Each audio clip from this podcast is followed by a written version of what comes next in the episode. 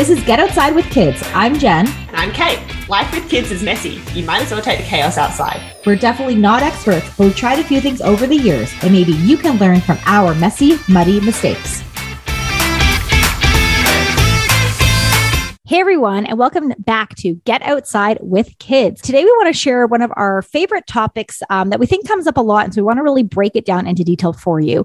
And that is how to find a toddler-friendly hike. What exactly do we mean by a toddler-friendly hike? We're looking at a hike that can be accomplished by someone who is uh, walking independently between the ages of like two to five ish kind of years. So they could walk, but maybe not that far, but they can walk unassisted at this point. You may or may not be bringing a backpack for part of the journey with you, but you're hoping that your toddler will be able to walk for most of the hike at this point. So, when we talk about toddler friendly hikes, I think about this um, very differently with my second kid, actually, than with my first kid.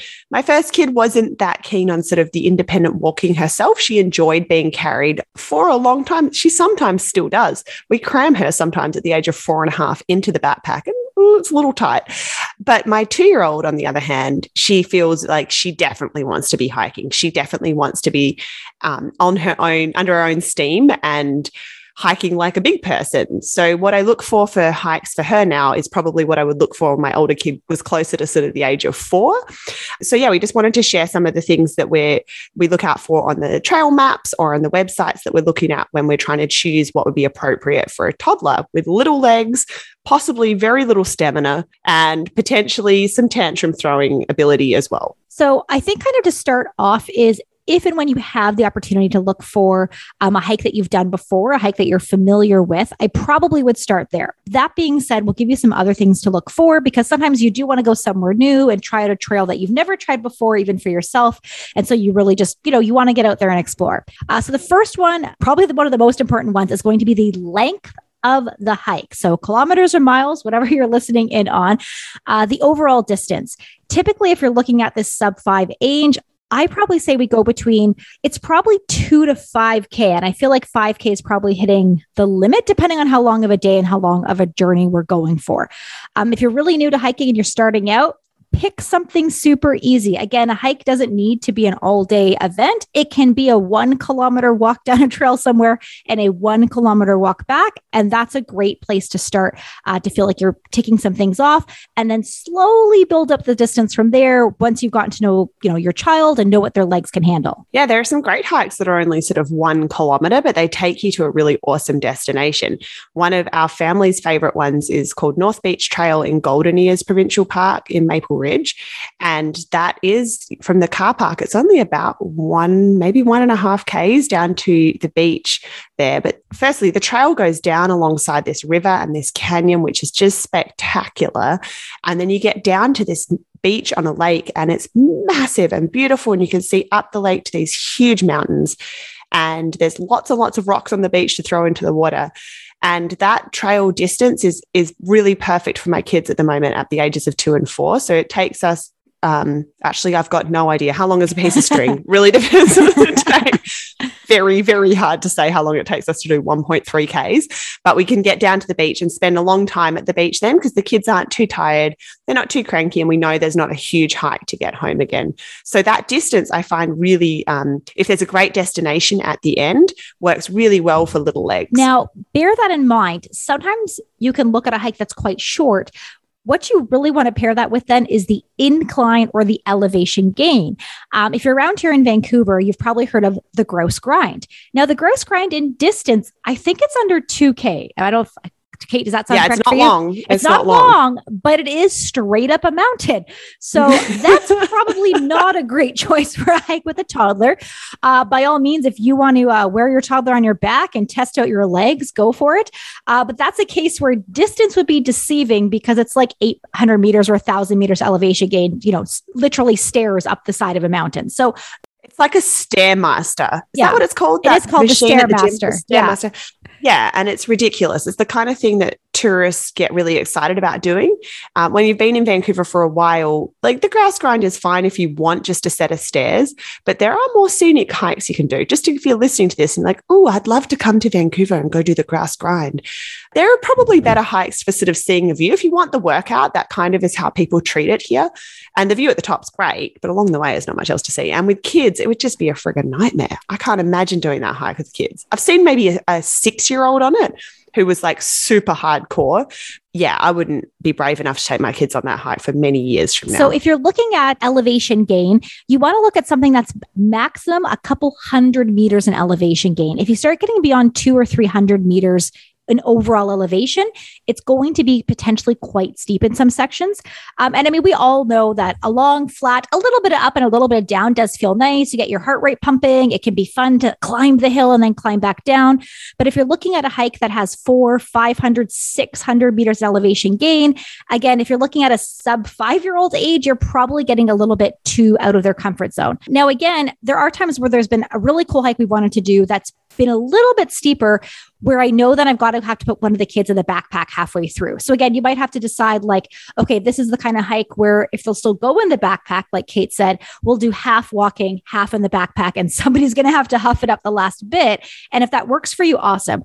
If you're looking for the kind of hike where you won't be bringing any kind of backpack or, you know, carrier for your kid, then two to 300 is a nice sweet spot where you've gotten a bit of elevation. You're hopefully going to get a bit of a view at the top, but you're not pushing it too much the thing that I really I really look out for an elevation as well. You want to look at not just the overall gain or loss in the trail, but where it starts as well, particularly in the shoulder seasons. Shoulder seasons pretty much the entire year round in Vancouver, except for like two months. So in the shoulder seasons, the weather can be really, it can change a lot.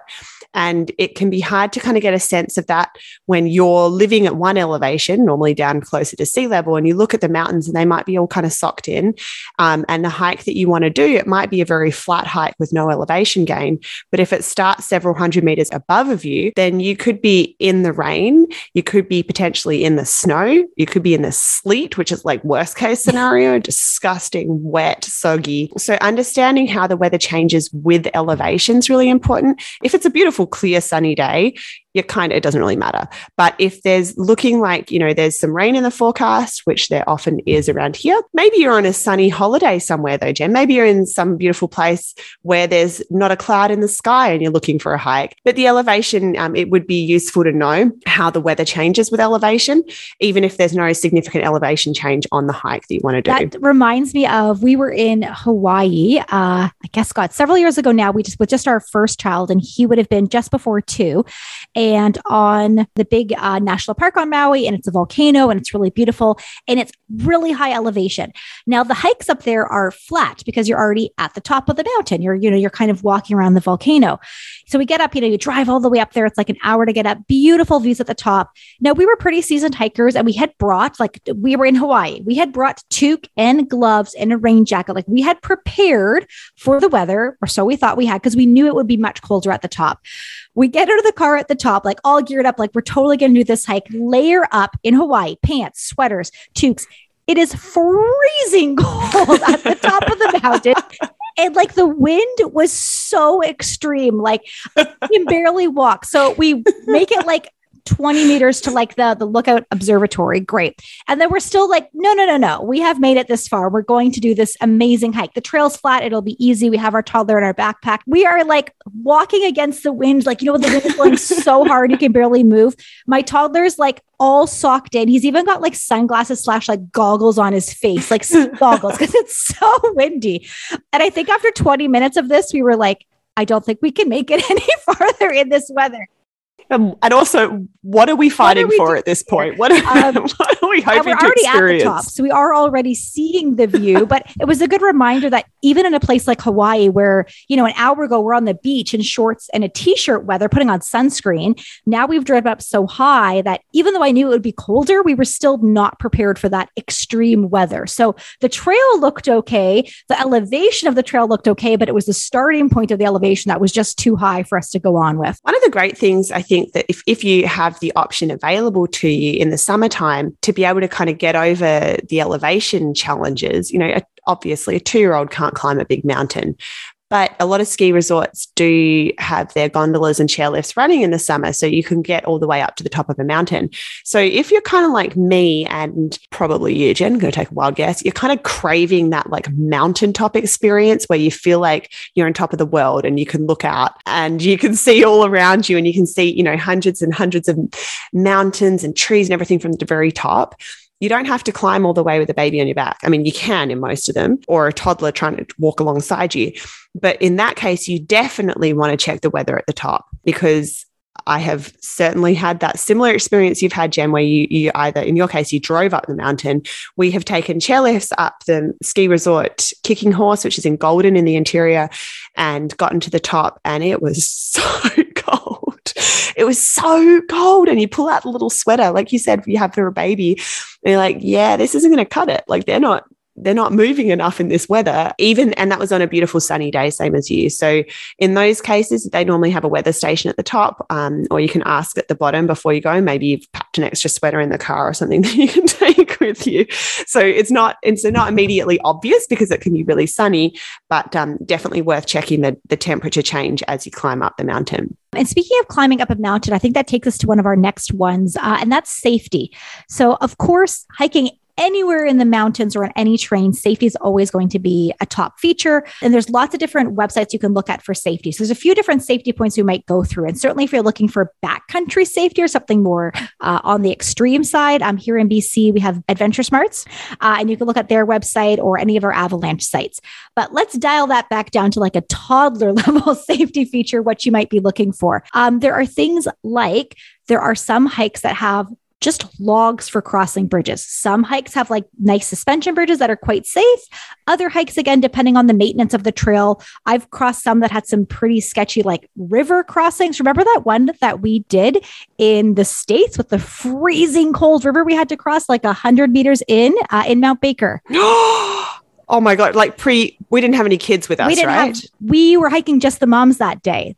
But yeah, we had to get like deep in the water in the middle of summer, the water was like colder than anything you've ever imagined. And that was like the beginning of the hike. Sketchy. So if we'd had kids with us, we could not, like a toddlers could not have walked across that river crossing right in the beginning. So there are sometimes features like that where as adults, it was okay. I mean, I was very cold, but certainly we would not have put our toddlers to, walk, to cross the open river crossing would not have been safe. Uh, so things like that, like, is there river crossings that you need to go through? Does it say anything like, yeah, you'll just walk across this slippery log to get to the other side. Again, with a toddler, probably not the safest. There are things like uh, we were down in the States again many years ago with just our, our oldest child, and we were in uh, the Grand Canyon and, and Zion National Park. And so lots of hikes there. In Zion specifically, there's one called Angel's Landing. Now, three quarters of Angel's Landing quite safe. We got to the beautiful lookout point where you can look out. And then the last part of Angel's Landing, very not safe, very dangerous. So I walked back down. This is when my toddler was still in the backpack for the most part. So he was in the backpack with me safe. My husband went and did the epic lookout at the end. I did not get to go because somebody had to turn around with the toddler. So sometimes you could find a compromise, like we can hike to a certain part on this trail and still enjoy that experience. But there is kind of that make or break point where we're going to have to turn around from a safety perspective because it just wouldn't be safe enough to, to carry on from this point. I mean that you mentioned that hike, Jen, because I actually, when I was a kid, my parents traveled with us quite a lot and we actually traveled to the States. I'm from Australia and we traveled to the States and did that hike when I was seven. And it's become a family joke in our house that it was basically like my mum's worst possible nightmare because I was only seven, my siblings were older, but my mum freaked out because she said it was so dangerous. And we all thought it was hilarious because we were kids. We're like, oh, mum's so scared. Oh, mum's so funny. Remember how she freaked out about that? Hearing you say that now, I'm like, that does sound pretty sketchy. And Mom was right. She was right. now that I have my own kids, I'm like, I probably would have been my mum. So interesting perspective there. Maybe I should go and apologize to my mum. If you're listening, mum, sorry. Um, I, I think I've seen um, similar, you know, similar decisions have to be made on hikes around here, like the Chief, which is not it's not toddler friendly. Yeah, I guess what you're looking for then with safety is you're looking at the, you know, sort of water features that are around. Is there fast moving water? Is there steep drop offs to it? Are there big cliffs? Where does the trail go relative to that? And as many photos as you can see of that kind of thing to help you decide how how far away you can keep your toddler from that area. But the thing that I do really like about features, like I mentioned, is having somewhere to aim at and somewhere to go. So, for example, you and I, maybe when our kids were still being carried a little bit, but they could walk part of the way. So, there's a hike called Jug Island in Belcarra, and that is it ends at a beautiful beach where you can, you know, have a rest there, eat your lunch, have a swim. And it's really nice to have a clear destination like that. I find loop hikes with kids without a clear destination where you can stop and have a snack or a break a little harder kind of mentally for me to sort of think what are we aiming at? And if we're not you know exactly halfway around when we stop for a break I might start to be like we're not going to make it is how I think. So having like a lake you can get to, or a, a lookout point that's safe, um, or a beach where your kids can just sort of run around for a bit and play, can be a really nice feature to kind of aim at. So another point on kind of what we're looking for, and this one, if you haven't hiked with kids before, it might seem more obscure, but then once you hike with kid once, you'll be like, oh, I see why this is important. Um, and that's parking. Now, why is parking so important? Because you want to park as physically close to the trailhead as possible.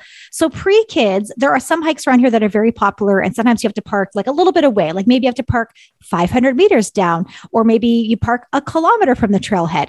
Now, as someone unencumbered by small children or babies, an extra kilometer to the trailhead, you probably didn't even think about that. If you're just walking down the side of the road to get to the trailhead, you're like, no big deal.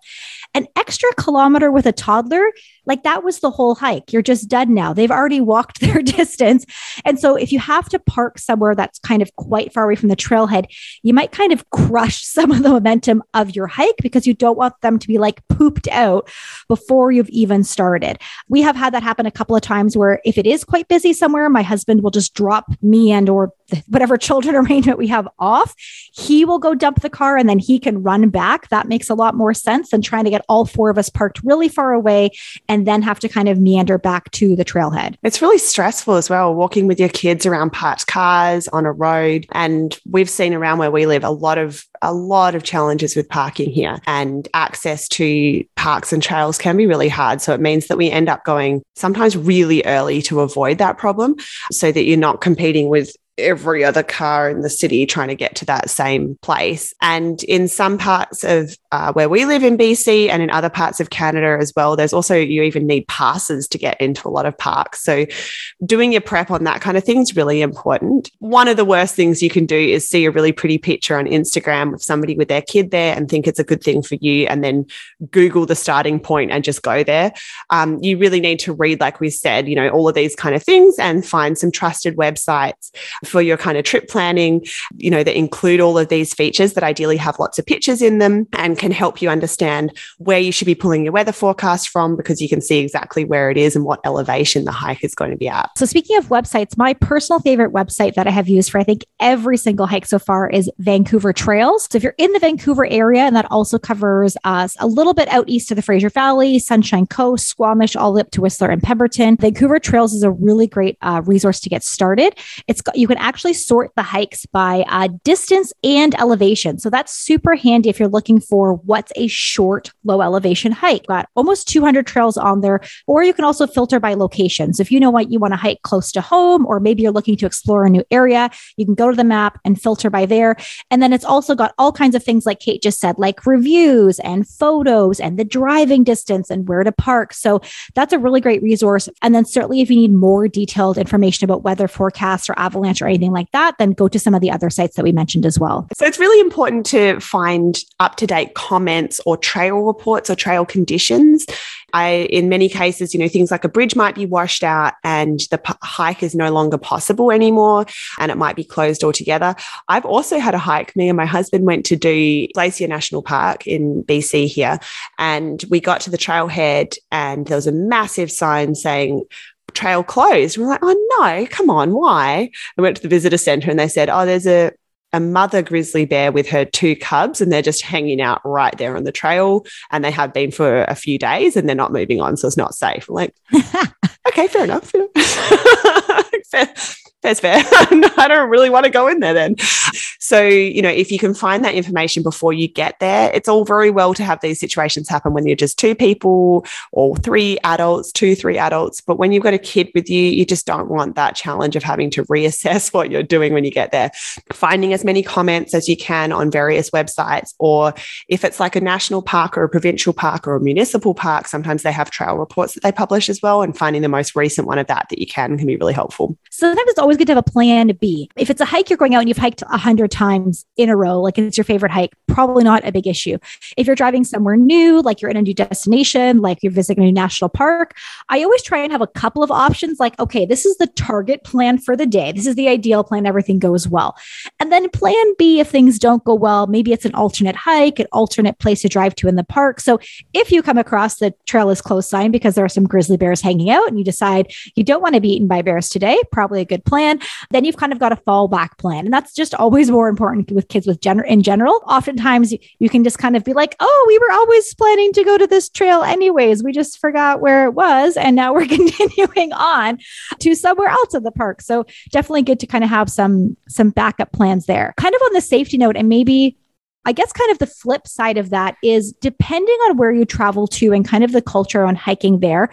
I don't know if this has happened for you, Kate, but I feel like, especially when I used to have my toddler on my back, which is when we just had my oldest son, people would be amazed that we were out hiking places, like totally shocked. And this maybe more in the US than in Canada.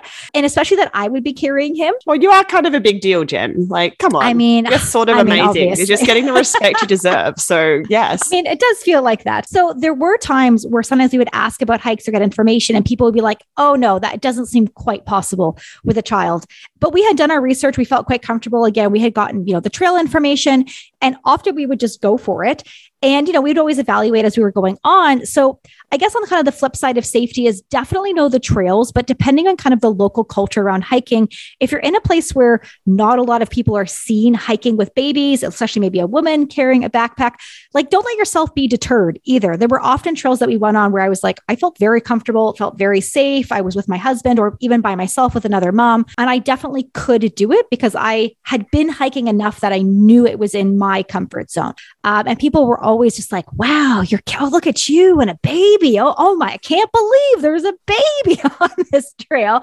And for us, it felt like the most normal thing in the world. I mean, one, you, you can't leave your baby, you have to take them. um, so, you know, there's that. we, we can't, can't leave them in the car, unfortunately. Like basic responsibility. I just kind of had to, to bring the baby. But we had always evaluated the trails you know that we were going to be bringing him on and where we were going. So we had definitely done our research ahead of time and knew that these were trails within our safety and within our comfort zone um, even though people were really surprised to see us out there. The other thing i think i'd say to you know when this probably sounds kind of sad. If you are a big hiker and you're like how to find a toddler friendly hike? Okay i'm looking for one kilometer trails. One really? One kilometer? But I wouldn't, I think I've been very quick to dismiss these hikes in the past because they're not a hike one kilometer is not a hike. That's just a, you know, gentle stroll. But when you have kids, and I'm thinking actually there's a photo right behind me here, and it's taken in Strathcona Provincial Park on Vancouver Island. And at that hike to that viewpoint there, 0.7 kilometers. And it was short enough that both our kids could walk it themselves. It took us a while to get down to this beautiful waterfall but it was spectacular. And it was the kind of view that you could stay at for ages because it was just such a beautiful spot. And then at the end of that, we walked the 0.7 Ks back. And that was like our whole morning kind of outing to, to go and do that. So it is kind of this idea that with, when you're hiking with a toddler or toddlers, their perspective on things and their pace really changes how you see things. I would never have bothered to do this if I was, you know, just by myself or with another adult. I would have been doing the hikes that go way up the mountain. And I'd like to go back and do these at some point because they look epic. But I would have been way up the mountain near the very top of the mountain in the snow and would have just passed the 0.7K hike completely pie. So just something to think about that, like, it doesn't just because it's short, it doesn't mean it's going to be lame. yeah. And it, it's such a limited period of time as well too. Like already my my five year old now like we've hiked some four and five kilometers hike. Um, we'll actually have an episode coming up where kate's toddler went on an overnight backcountry camping trip. So we'll talk about that hike um, on a different episode. But things we we do get to go longer and longer distances. Like i think when we were looking ahead as parents I knew there was going to be this point where as soon as like when our kid was in the backpack, and we'll talk about some hikes for kids in the backpack a little bit later, we could hike a little bit farther. And so we knew when they first started walking, two and three, those ages were going to be tough, a little bit carrying, a little bit walking. But already now, my five year olds, when motivated properly, and if you want to know how to get motivated, listen to our to our previous episode on the three S's for how to keep a toddler moving. Already, we can easily hike four and five kilometers. I would say Sometimes it's more painful than other times. And sometimes we can bang out 5K and we're having an awesome day. We're with a friend, the sun is shining and everything's everything's good. So don't get so discouraged by hearing one kilometer and think, oh gosh, this is it forever. In fact, we always have this joke when we're hiking that we're we're training to hike Mount Everest. And so today we're putting in the kilometers because one day um, it truly is a dream of mine to hike to base camp at Mount Everest. To clarify, I do not actually want to summit Mount Everest, a little too cold for me but I would love to hike to base camp uh, with my kids.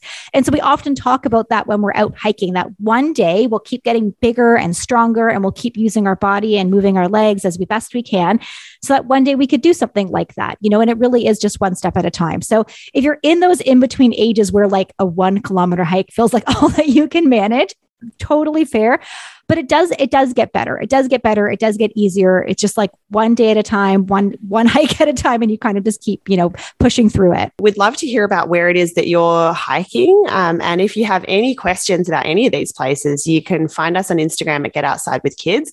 Always welcome to ask us questions. We'll also drop in all of the places that we've mentioned into the show notes because we've probably mentioned a lot today actually um, and about some of our favorite places to go hiking with toddlers Make sure you subscribe to Get Outside with Kids wherever you listen to podcasts. You can also follow us on Instagram at Get Outside with Kids. We hope you'll follow along on our journey.